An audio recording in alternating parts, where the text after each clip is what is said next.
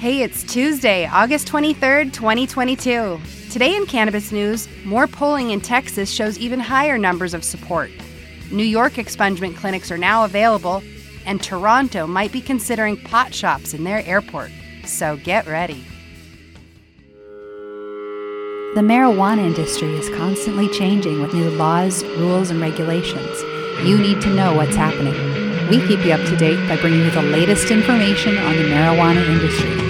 So get ready because this is the M News Now. We already knew that the majority of Texans were in favor of legalizing cannabis, despite the fact that the governor's not a fan. But a new poll conducted by the Dallas Morning News and the University of Texas at Tyler shows that even more Texans than previously thought are big fans of weed. Their poll showed that 72% of people in Texas stated that they either support or strongly support medical cannabis legalization for the state. The poll also found that 55% of people said that they support or strongly support legalizing recreational adult use cannabis as well. Right now, Texas does already have a medical cannabis program, but it has incredibly low THC levels. Products are actually limited to 1% THC, which really isn't doing much. Products are also restricted to only tinctures, edibles, and topicals.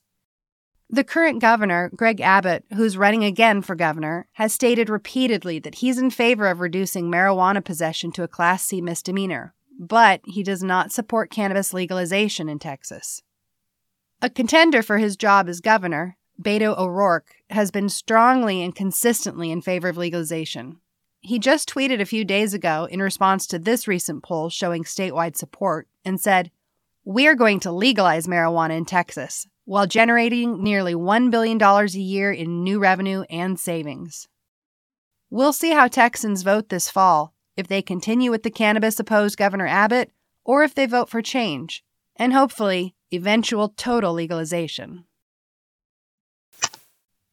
In the ongoing effort to expedite record expungement state by state, New York has taken a step to facilitate the process.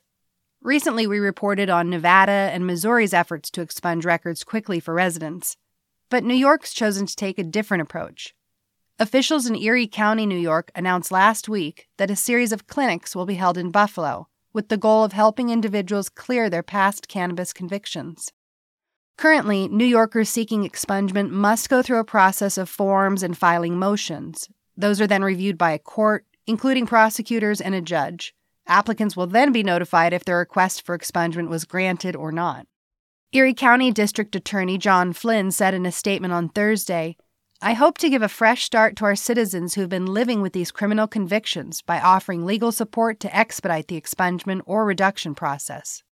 With that in mind, Erie County will be hosting the free clinics for state residents in an effort to help them navigate the expungement process and get their records cleared. The first clinic will be held this week on August 25th, and another will be held next month. More information for those interested in attending can be found on the Erie County District Attorney's website. Rachel Abella of Herb magazine reported that Toronto, Canada's Pearson International Airport is considering bringing gambling and cannabis shops to their airport terminals.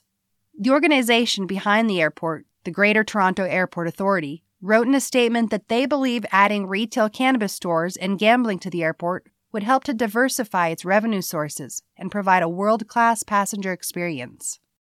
To see if the idea is viable, the airport authority has hired a lobbyist, Claire Michaels, to work with government officials in discussing the possibility. Ms. Michaels hopes to cover three main points about potential new cannabis and gambling additions to the Pearson International Airport. First, she wants to speak to the Liquor Control Board of Ontario about expanding alcoholic beverage services on site. Second, she plans to discuss with the Alcohol and Gaming Commission of Ontario about bringing gambling and gaming opportunities to the airport. And third, she plans to talk to those at the Ontario Cannabis Store about bringing retail cannabis stores into the airport as well.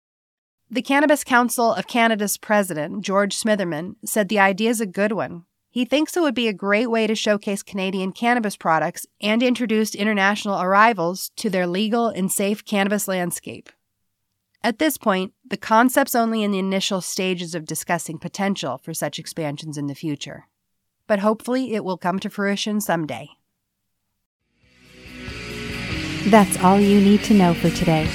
Be sure to keep listening for the latest updates and follow us on the mnewsnow.com. Later.